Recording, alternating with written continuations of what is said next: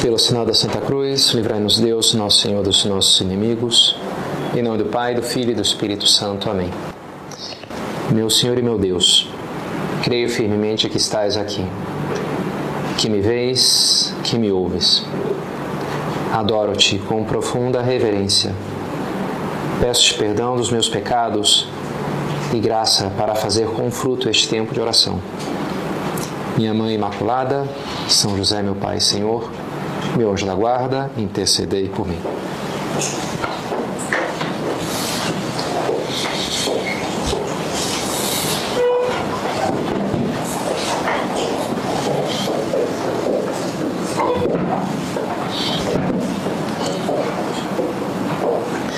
Deduc me Domine in via eterna. Se aqueles que participaram da missa hoje terão escutado ou repetido a antífona do Salmo: Conduz-me, Senhor, pelo caminho da vida, o caminho da vida eterna, o caminho eterno, via eterna, deduc-me em via eterna, caminho da vida. Sobre isso, um livro que me marcou quando eu li, que eu queria contar para vocês a história, é esse livro de literatura infanto-juvenil chamado A História Sem Fim. Tem, também depois fizeram um filme, mas o filme não, não capta muito bem, parece, né, o, o livro. É a história de um rapazinho chamado Bastian. É um rapazinho gordinho, ruim nos esportes, não é muito bom também no, no colégio, nas aulas. Eu acho que a mãe dele faleceu, ele tem o pai, mas não se dá tão bem com o pai assim. Então tem uma vida meio, meio ruim, digamos assim, né? Não é um rapaz muito feliz. E num dia para o colégio, ele passa numa livraria ou num sebo e um livro chama a atenção. E o, o título do livro é esse, A História Sem Fim. A capa, inclusive, duas cobras, uma comendo a outra, né? Uma, um, um ciclo assim. E, e aí ele até rouba aquele livro lá, põe na mochila e vai para o colégio. E é um dia de chuva e a aula tá chata. Ele mata uma aula, se esconde ali no sótão, começa a ler o livro, tira da mochila, começa a ler a história sem fim. E é uma história de fantasia muito exuberante, muito colorida, em contraste com aquele dia chuvoso e a vida dele meio cinzenta, meio triste. E ele vai então se envolvendo com aquela história. E é interessante porque o livro você lendo, ele tá, os caracteres estão em duas cores diferentes. Acho que é o verde escuro e vermelho escuro, que é a história do Bastian na vida real, digamos assim e, e o livro que ele está lendo. Então, os trechos, quando ele começa a ler, muda a cor e aí você vê o que, que ele está lendo. Né? Mas chega na metade do livro, fica uma cor só, porque o Bastian mergulha no mundo da fantasia. Ele entra na história sem fim. E aí, quando ele entra, ele recebe um medalhão, que é justamente as duas cobras, e atrás do medalhão está escrito assim: Faz aquilo que quiseres. E o que ele deseja vai se cumprindo. O primeiro desejo dele, que era tinha aquela frustração de não ser um cara muito que nem os outros meninos lá no esporte, assim, meio desajustado ali. Então ele quer ser um guerreiro, um soldado poderoso, fortão. E de fato, né? E ele se torna e tem um desafio, duelo dos cavaleiros, ele vence todo mundo, bate em todo mundo, se torna o campeão. Legal, né? Mas depois ele aquilo lhe parece meio, assim, meio bobo, só ser o cara fortão, queria ser o cara inteligente também, né? O sábio. Então ele encontra lá uns sábios, tem umas charadas, ele consegue desvendar as charadas, aí todo mundo admira a inteligência dele, a sabedoria. Tá, mas também ao mesmo tempo isso lhe parece meio assim, meio bobo, show off aqui, olha só como eu sou bom. Eu quero, não sei, fazer parte de, um, de uma luta, de um exército, de um grupo. Então ele vai desejando coisas cada vez diferentes e, e ele atinge aquilo e, e, ele vê que ele deseja outra coisa. E poderia parecer uma história assim meio Bem, qual que é a graça? Em geral, um livro de fantasia, uma aventura, você tem ali o desafio, tem o dragão, mata o dragão e vai ser super difícil, mas você mata e você consegue casar com a princesa ou ganha o, o tesouro, né? Esse tipo de coisa. Agora, se o que ele deseja acontece, onde é que está a graça da história? A gente poderia se questionar. Mas justamente a graça está aí, porque isso é um drama, né? Porque ele deseja acontece e ele descobre que não era aquilo. É um momento chave assim que ele encontra com um personagem que é um leão e ele conversa com aquele leão e ele fala do medalhão, olha, que faz aquilo que quiseres. O que isso significa? Que eu posso fazer aquilo me dá na telha? E o leão diz, não, com uma voz retumbante. Isso quer dizer que você deve fazer a sua verdadeira vontade. E nada é mais difícil do que isso. Minha verdadeira vontade? E o que isso significa? É o seu segredo mais profundo que você não conhece ainda. Tá, mas então como é que eu faço para conhecer? Só existe um caminho: percorrer o caminho dos desejos. Então ele entende que ele está percorrendo um caminho. Parece que ele não está chegando em lugar nenhum, mas ele está percorrendo um caminho que lhe aproxima, em certo sentido, de onde ele tem que chegar. Esse segredo mais profundo, a sua verdadeira vontade. E o desenrolar da história, de fato acontece isso, ele vai abandonando aqueles desejos mais bobos, mais imaturos do começo da história, de vaidade, de autoafirmação, e vai desejando coisas mais relacionadas ao amor, ao serviço ao próximo, a cumprir um papel, um meu dever. E assim termina a história, ele voltando para a realidade, e que a realidade é a mesma de quando ele entrou, começou ali a história sem fim. Mas tudo mudou porque ele mudou, porque ele é muito diferente agora. Porque ele cresceu, ele amadureceu muito na, através daquela toda aquela história. Então ele volta para o mundo real, onde ele se sentia escravo de circunstâncias que achavam que tornavam a sua vida necessariamente infeliz. E ele deixa aquilo, já não lhe preocupa nada aquelas coisas, e ele agora se ocupa sim do que realmente é significativo para ele, das coisas que realmente contam e realmente importam. E isso sim está ao alcance dele. Então, é uma história que eu achei muito interessante, porque apesar de ter essa roupagem de uma fantasia exuberante, lá, dragões e monstros e coisas assim, eu acho que ela tem uma chave de leitura que nos ajuda a olhar a nossa própria vida no mundo real com olhos mais realistas. Porque a gente tende, talvez, a usar esse modelo, que é o modelo típico de um livro de fantasia, num obstáculo, do desafio que você supera, aí pronto. Aí eu ganho, tenho direito a ser feliz para sempre porque eu venci o desafio. Mas a verdade da vida não é bem assim. Não é tanto que o desafio já está aí posto. O que eu tenho que fazer para vencer na vida? Ah, eu tenho que me casar, tenho que arranjar um emprego, tenho que conseguir dinheiro, tenho que me formar. É isso aqui, é aquilo ali. Então vamos lá, agora vamos correr atrás para vencer na vida. Não é bem assim. A coisa começa antes. Né? Tem um problema mais fundamental, que é justamente descobrir o que, que eu tenho que fazer, qual que é o meu caminho. O que, que é isso que vai realmente me, me realizar, me fazer feliz? Qual que é a minha vontade mais profunda, mais verdadeira? Esse é o ponto, esse é o desafio maior da vida. Que, ah, passei, fiz, mas tudo no lugar certo? É isso aqui mesmo? A gente tem que fazer essa pergunta antes. Como é que eu descubro? Percorrendo o caminho dos desejos, que nem diz a história sem fim? Talvez possa parecer que não, ah, só porque eu desejo, eu desejo dormir, comer, sei lá, né? Desejo ser famoso e aclamar. É, se a gente elimina esses desejos mais bobos, a resposta sim que é válida. Quando a gente busca os desejos mais profundos da nossa alma, que não é tão simples assim de encontrar, como sugere a história sem fim. Sertilange, um autor espiritual profundo, intelectual, o gosto, que está em correlação com as tendências profundas e com as aptidões, é um excelente juiz. O gosto é um bom juiz para encontrar o teu caminho. É tão somente necessário prescrutar bem para dentro dessas profundezas, onde o gosto e o impulso espontâneo se unem aos dons de Deus e a sua providência. Então tem que, ok, o gosto que eu quero, o que me faz, me dá prazer, o que me dá alegria, o que me faz feliz, sim, mas na profundeza. A gente tem essa experiência de às vezes se deixar levar pelo nosso gosto. Ah, agora o que, que me apetece, o que me dá na tela? Ah, eu queria agora dormir, queria... e depois a gente se arrepende não é isso que eu queria ter. Não queria ter passado essa tarde toda fazendo essas coisas que eu não queria ter. Virei aqui fim de semana assistindo 20 mil episódios da série. Na hora me apetecia, porque ah, quero saber o que vai acontecer. Mas depois olhando para trás, que deprimente, né? Fim de semana, porque que negócio, né? Me sinto super mal, né?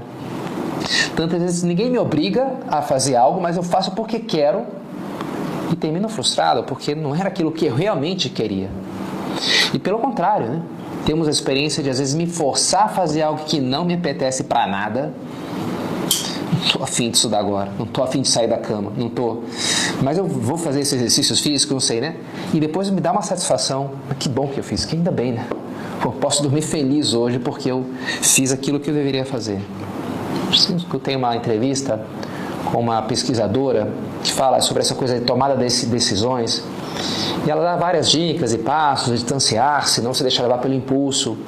E uma hora ela fala da tomada de decisão, ela fala, aí você tem que fazer the joy choice, a escolha alegre.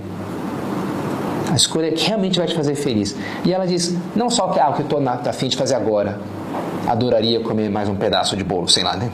Mas o que, que vai. que hoje à noite eu vou dormir satisfeito comigo mesmo, por ter feito essa escolha. Essa é the joy choice, essa é a escolha alegre, a escolha feliz. Né? E aqui eu, quero acordar amanhã e não, ainda bem que eu fiz aquilo. Isso que eu quero. Não uma coisa passageira e boa, não, mas profunda. E a gente tem essa experiência que às vezes a gente acerta, às vezes não. Seja em questões mais mais corriqueiras, o que, que eu vou fazer com essa uma hora que sobrou antes do jantar? Não sei, né? Com essa manhã de domingo. Seja questões mais profundas da vida, mais definitivas, um pouco como o Bastian ali, para onde orientar a minha vida, que caminho seguir. E a gente vê essa possibilidade de erro e acerto no Evangelho, na passagem do jovem rico, que é uma passagem parecida, né? Um jovem que chega ele cheio de inquietação e faz justamente essa pergunta para Nosso Senhor: o que, que eu tenho que fazer? A gente lembra como Nosso Senhor a princípio dá uma resposta um pouco mais básica, mais genérica, cumpre os mandamentos. Mas aquela resposta não me satisfaz. Porque ele sente que, ele, que o coração lhe pede mais do que isso eu já faço. E ao mesmo tempo eu não estou satisfeito com a minha vida comigo mesmo. Eu sinto que eu tenho que fazer algo mais, algo do que isso. Né? E é bonito, Jesus então aprofunda na resposta. Olhando bem para ele com amor, lhe disse: escolhe, né? derrama o seu carinho nele e lhe diz: só te falta uma coisa. Vai, vende tudo que tens, dá o dinheiro aos pobres e terás um tesouro no céu. Depois vem e segue-me. A gente sabe que a história termina mal, né? O jovem rico não faz isso, vai embora triste porque tinha muitos bens. Não topa o desafio que o Senhor lhe propõe vai embora triste. Mas nos serve o seu exemplo para entender que nessa busca do nosso caminho, não estamos sozinhos, não precisamos ir apenas sozinhos. Podemos sim pedir conselhos para pessoas, para amigos, para e podemos e devemos pedir, sobretudo, o conselho de Deus, daquele que nos criou, daquele que sabe para que, que nós somos feitos, porque foi Ele justamente que nos fez, foi Ele que nos criou. Ele, Jesus sabia o que há dentro do homem, diz o Evangelho. Ele sabe o que há dentro de mim. Ele sabe, ele conhece a minha vontade mais profunda. E pode ser que talvez não nos fale, como falou o jovem rico, dessa maneira mais sei, patente, imediata, mas sim quer nos falar, mas sim pode nos falar. Como se a gente busca, se a gente bate a porta, se a gente questiona, se a gente vai atrás. E aí um exemplo que eu queria falar para vocês agora de um santo em concreto aqui em que isso ocorre, em cuja vida isso ocorre, que é a vida de São José Maria. São José Maria, a quem temos representado aqui, também quando era jovem, estava ao redor do seu aniversário de 16 anos. Ele faz aniversário em janeiro e é inverno na Espanha em janeiro. Aquele inverno tinha nevado bastante.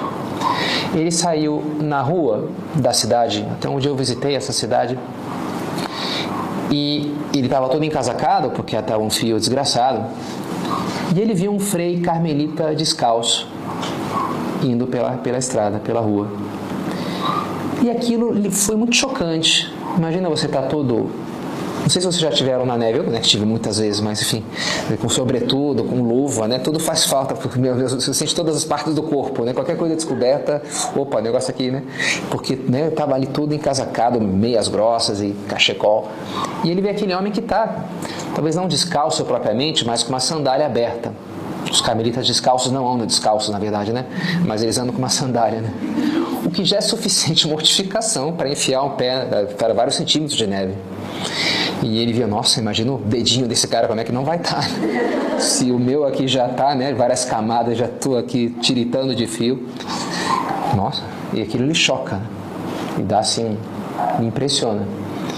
E, e, e ele vem, mas peraí, mas por que, que esse cara tá. Por que não põe uma bota, né? Por que, que não põe uma meia? Não, por Deus, porque ele é um carmelita descalço e faz parte da sua vocação essa penitência concreta, essa modificação por amor a Deus, para oferecer isso para Deus. E eu? O que, que eu faço para Deus? O que, que eu faço assim, por amor a Deus? Eu faço alguma coisa por amor a Deus? Não só porque minha mãe, não sei o que, que se espera de mim. Então isso lhe gera uma inquietação muito profunda. Ele, ele relata assim: comecei a pressentir o amor com maiúscula, a dar-me conta que o coração me pedia qualquer coisa de grande e que fosse amor. Eu não sabia o que Deus queria de mim, mas era evidentemente uma escolha. O que quer que fosse viria depois. Viria depois, mas ele não fica parado. O que, que ele faz? Ele vai atrás daquele freio, pede para ter direção espiritual com ele. Começa a ir na missa durante a semana, começa a se confessar com frequência, começa a fazer penitência. Encontra a resposta do que Deus queria dele? Não, ainda não.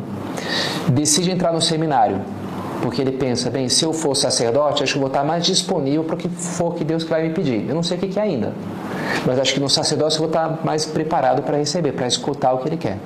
Se ordena sacerdote, vira padre. E encontra a resposta? Ainda não. Passam os anos. E ele vai rezando, vai exercendo o seu ministério, muda para Madrid e vai repetindo uma oração, sempre repete aquela, aquele pedido do cego Bartimeu. Quando encontra com Jesus no Evangelho, fica, faz um escândalo lá, o cego, Jesus, filho de Davi, tem compaixão de mim. O pessoal fala, pô, pera aí, cara, para de gritar. Não, Jesus, ele gritava cada vez mais. Aí Jesus manda, não, chama esse cara aqui. E aí colocam ele diante do Senhor, ele é cego, né? Tem que conduzi-lo. O que, você quer que eu te faça? E ele diz, Senhor, que eu veja. Como, né? Claro, né? eu estou cego, não quero ver. Enfim, não necessariamente, podia pedir outras coisas. Né? Mas pede isso, Domine ut vidiam. Senhor, que eu veja. E Jesus faz com que ele cura só a seguir, seguisse, né? E Jesus, Santa Maria repetia isso, Domine ut vidiam, que eu veja, eu não estou vendo o que você, não sei ainda o que você quer de mim. Eu quero ver, faz com que eu veja, me mostra. Vai repetindo isso ao longo dos anos. Dez anos se passam, ele está num retiro, mexendo nos papéis, umas anotações pessoais, e aí ele vê. Viu o Opus Dei. Ele fala assim, usa esse mesmo verbo, né? Eu vi o Opus Dei. Eu vi, ele dizia, que Deus me pedia para abrir na igreja, para fomentar na igreja o caminho da santificação através das realidades de cada dia. Através do trabalho, através da família, através das pequenas coisas da vida corrente. Buscar a santidade aí, não fugindo dessas coisas, como se elas atrapalhassem, mas buscando a Deus nelas. Isso é o Opus Dei, isso é o que Deus lhe pede. E, e, aí ele considera o 2 de outubro, que é o dia que socorre, que vai ser depois de amanhã, esse domingo agora, a data de fundação do Opus. Não quando ele escreve os estatutos, não quando ele tem a aprovação do bispo, mas no momento em que Deus lhe mostra o que Deus queria dele. Ele, aí nasceu o Opus Dei, porque é uma coisa de Deus. Opus Dei é isso, obra de Deus. Não é, uma, não é uma coisa minha. Não foi um plano que eu bolei. Deus me mostrou. Então, no 2 de outubro, que a gente comemora depois de amanhã. E esse exemplo serve para completar a ideia da história sem fim inicial, que é a primeira ideia é essa, né? Buscar o caminho profundo, a nossa vontade mais profunda para encontrar o nosso caminho. Agora, esse caminho, essa vontade coincide com a vontade de Deus para nós. O porquê Ele nos criou. Não é à toa que a maneira cristã tradicional de chamar esse caminho é vocação. Que significa isso, né? Chamada. A nossa vocação. Porque Deus nos chamou à existência e dentro dessa existência, dentro desse mundo, nos chama a uma missão concreta, específica, que cabe a nós realizar. Isso é a nossa vocação, a chamada de Deus para nós. Portanto, é algo que está dentro de mim, a minha vontade é mais profunda, é verdade, mas ao mesmo tempo está ali porque Deus colocou. É um dom de Deus, um dom e uma tarefa. E achar esse caminho, distinguir esse caminho, não só encontrar o que vai me fazer mais feliz, porque é a minha vontade mais profunda, mas é também uma resposta de amor a esse dom de Deus. Não é só encontrar, já que eu me encaixo, que também é, mas passa a ser algo que está em relação com Deus, com o meu Criador. Por isso é uma, uma chamada, uma vocação. E por isso o drama de eu poder dizer sim ou não a isso, que é dizer sim ou não ao amor de Deus por mim. A chamada implica isso. Né? E por isso também implica, de uma maneira, essa preparação. Porque eu posso dizer sim ou não, porque eu posso estar preparado para dizer sim ou não. E por isso, às vezes, né, encontra um rapaz, não sei, né? Não está preparado, por exemplo, para encontrar a mulher da sua vida. Porque, bem, sei lá, um guri meio imaturo, né? Se encontrasse agora, Deus me mostra, né? Me apresenta a namorada, né? Que eu vou casar. Cara, ainda não, segura um pouco a onda, porque se você ia estragar tudo agora se eu te apresentasse. Ainda não está no ponto, né? Ainda não está. Então, a gente também não está no ponto. São, São José Maria teve que esperar 10 anos, repetindo, né? Domine, Virium, Senhor que eu veja. Mas não, não, esperou com as mãos cruzadas, né? com os braços cruzados. Foi rezando, foi se santificando, foi tendo vida interior. Como é que eu faço então para escutar a voz de Deus? Eu tenho que seguir esse caminho já me preparando. Até porque a inteligência e a vontade elas estão muito conectadas. E, e se a minha vontade não está boa, eu posso, eu consigo não enxergar a verdade. Não quero saber. Se eu rejeito, não estou com a, a disposição necessária, eu consigo não enxergar o que, que eu tenho que fazer, na verdade. Porque ainda falta um desenvolvimento da vontade, da liberdade, que não, ainda não, não conseguiu se desprender do que ela precisa se desprender. Então é necessária essa preparação para conseguir enxergar. E isso nos leva então ao último caso que, que eu queria contar para terminar a nossa meditação, que é um, um meu caso pessoal, ou parte né, do, do, do meu caso pessoal. Quando eu tinha uns 13 anos, no Rio de Janeiro, não era na neve da Espanha, mas pelo calor carioca, né? Não vi, enfim, se visse um frei carmelita ia pensar, poxa, descalço o pé, porque eu também queria ser, né? Tá, tá com uma sandália aí nesse calor. Mas, saindo da casa dos meus pais, me veio essa questão um dia. Eu lembro até estava indo para o curso de inglês, estava na calçada, indo pegar o ônibus. Essa questão tão simples e tão gigante, né? E aí, o que, que eu vou fazer com a minha vida? 13, 14, não lembro exatamente quantos anos teria, mas por aí, né? 12, não sei bem. O que, eu vou fazer com a minha vida? Bem, vamos pensar, eu sempre fui uma pessoa mais racional, assim. Primeiro critério, se eu posso escolher, eu vou escolher o melhor. Ponto, postulado básico, né? Então, posso escolher, posso. A vida é minha, faço o que eu quero com ela. Então, vou escolher a melhor das opções. Legal, bom princípio. Segundo ponto, qual que é a melhor opção? Tá. Bem, posso tentar ser rico, milionário é legal. Ter dinheiro, né? Dinheiro dá pra fazer muita coisa, né? Dá pra ajudar muita gente, ajudar a família, né? O dinheiro abre muitas possibilidades, né? O dinheiro é uma ferramenta poderosa, né? Eu posso também, sei lá, tentar ser um, um, um sábio, um grande cientista, se eu posso ajudar muito, não sei, meus amigos, a igreja com dinheiro, também posso ajudar muito a humanidade com, uma descoberta científica ou com uma, um, uma filosofia, um desenvolvimento do pensamento. Talvez o impacto até seja a longo prazo maior, né? Se eu for um cara assim, um sábio. Posso ser um, sei, daqui a pouco um político que tem um impacto social imediato, muito intenso. Legal, né? Ser presidente do país. Né? Interessante. O que, que é o melhor? Fui vendo essas várias opções em geral apontando para o alto, né? Qual que é a melhor opção? Olha, eu acho que não é nenhuma dessas não. E eu acho que o ser humano mais assim, pensa, pegando na história, os seres humanos mais realizados plenamente não foram nem os milionários, nem os cientistas, foram os santos. Acho que foram os santos, né? As, as vidas humanas que mais brilham na história da humanidade foram a vida dos santos. É, não. Acho que sim. Acho que o melhor é ser santo. Então tá, então vou ser santo. Tá, como é que eu faço isso? Terceiro ponto, né? Eu tinha acabado de assistir cenas, pelo menos, desse filme Irmão Sol, Irmã Lua, que é a vida de São Francisco, Santa Clara. Que a vida de São Francisco é meio maluquinha, assim, né? Ele faz coisas, daqui a pouco é, é a festa dele, né? É, sai pelado na rua lá uma hora, um negócio assim. Cara, que fazer um negócio desse, será que Deus quer uma coisa assim de mim? Será que eu pegar uma Bíblia, ir para a praça e ficar pregando para as pessoas se converterem? Eu me sinto inclinado em fazer faculdade, fazer engenharia. Eu tava com meu meu plano era entrar na engenharia da computação, já começava lá a aprender programação e gostava. E foi o que eu fiz, na verdade, né? Antes de me ordenar sacerdote, na, na hora nem me passou pela cabeça entrar no seminário. Você vê que não era meu caminho naquele momento. Então eu pensei, não, não me parece que eu tenho que fazer uma coisa dessas meio esquisitas assim. Acho que o meu caminho é estudar mesmo. Eu sinto aptidão, eu gosto de exatas, né? Acho que me vejo fazendo isso. Tá, mas fazer engenharia e, e ser santo, dá para ser santo fazendo engenharia, né? É? Tem algum santo engenheiro? Não, acho que não conheço, né? Então, como é que eu vou ser santo e ser engenheiro? Como é que fica esse negócio? Aí, essa, essa pergunta eu não soube responder. Não sei.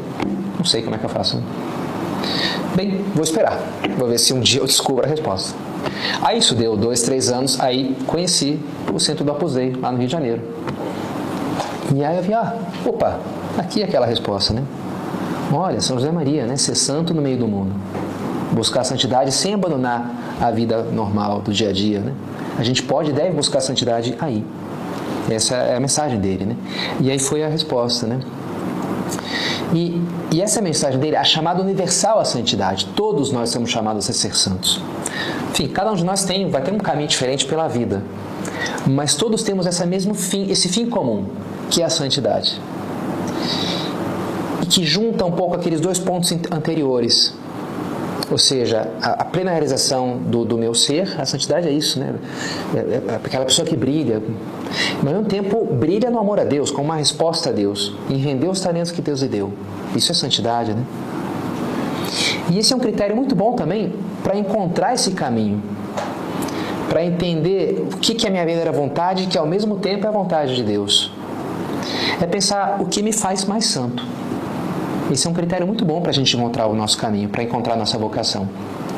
Lembro uma aula do padre Paulo Ricardo, quando ele era reitor do seminário, e dizia essa coisa do discernimento vocacional, dos seminaristas, todos nós, os jovens em geral, né, tem essa questão do discernimento vocacional. E algum chegava uma vez e dizia, padre, ele era o reitor, eu acho que não tenho vocação para ser sacerdote não, acho que vou abandonar o seminário. Ah, por quê?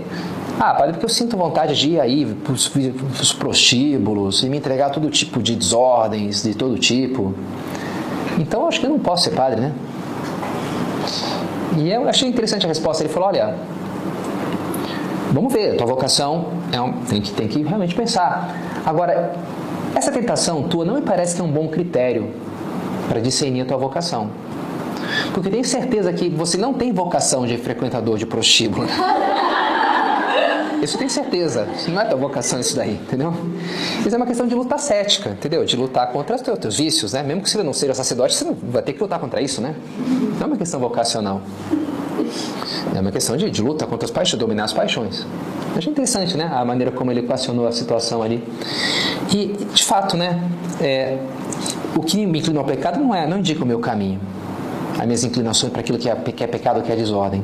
E pelo contrário, eu posso sim saber qual é o meu caminho para identificando o que me faz melhor, o que me faz mais santo. Quando uma pessoa está no lugar dela, dentro da igreja, na espiritualidade, ela tende a crescer espiritualmente.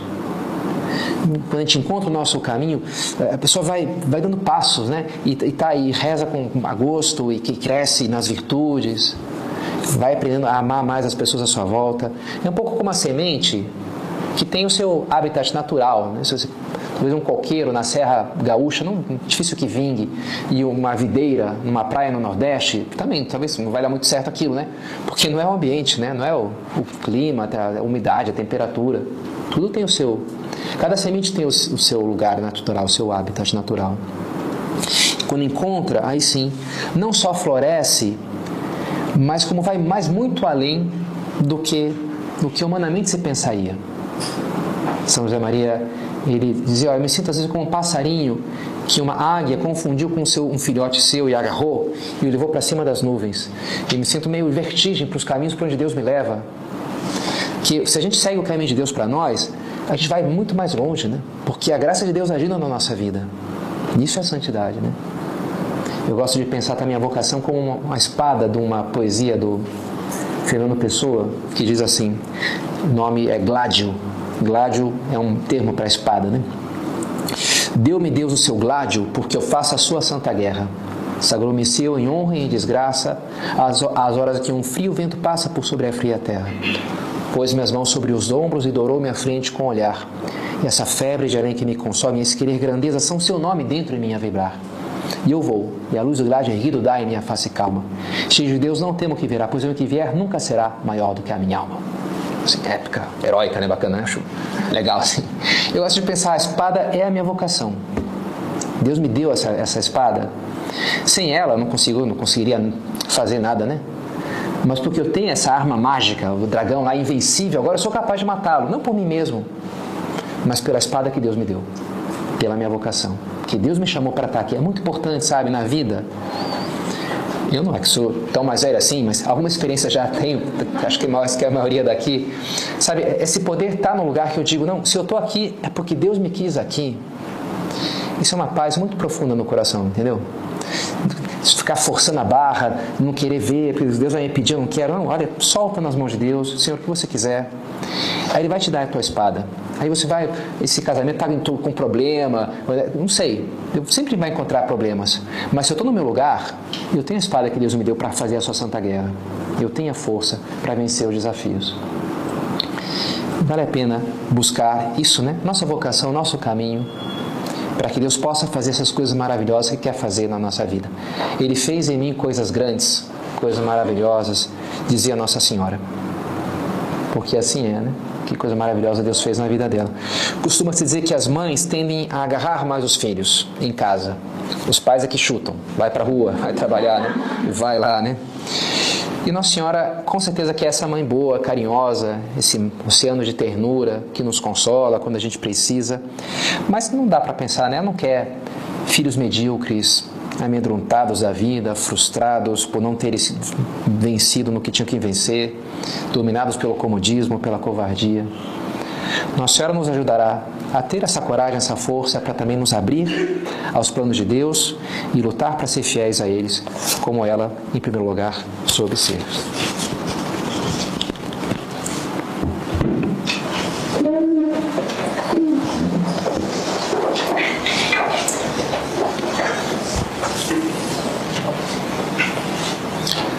Dou-te graças, meu Deus, pelos bons propósitos, afetos e inspirações que me comunicaste nessa meditação.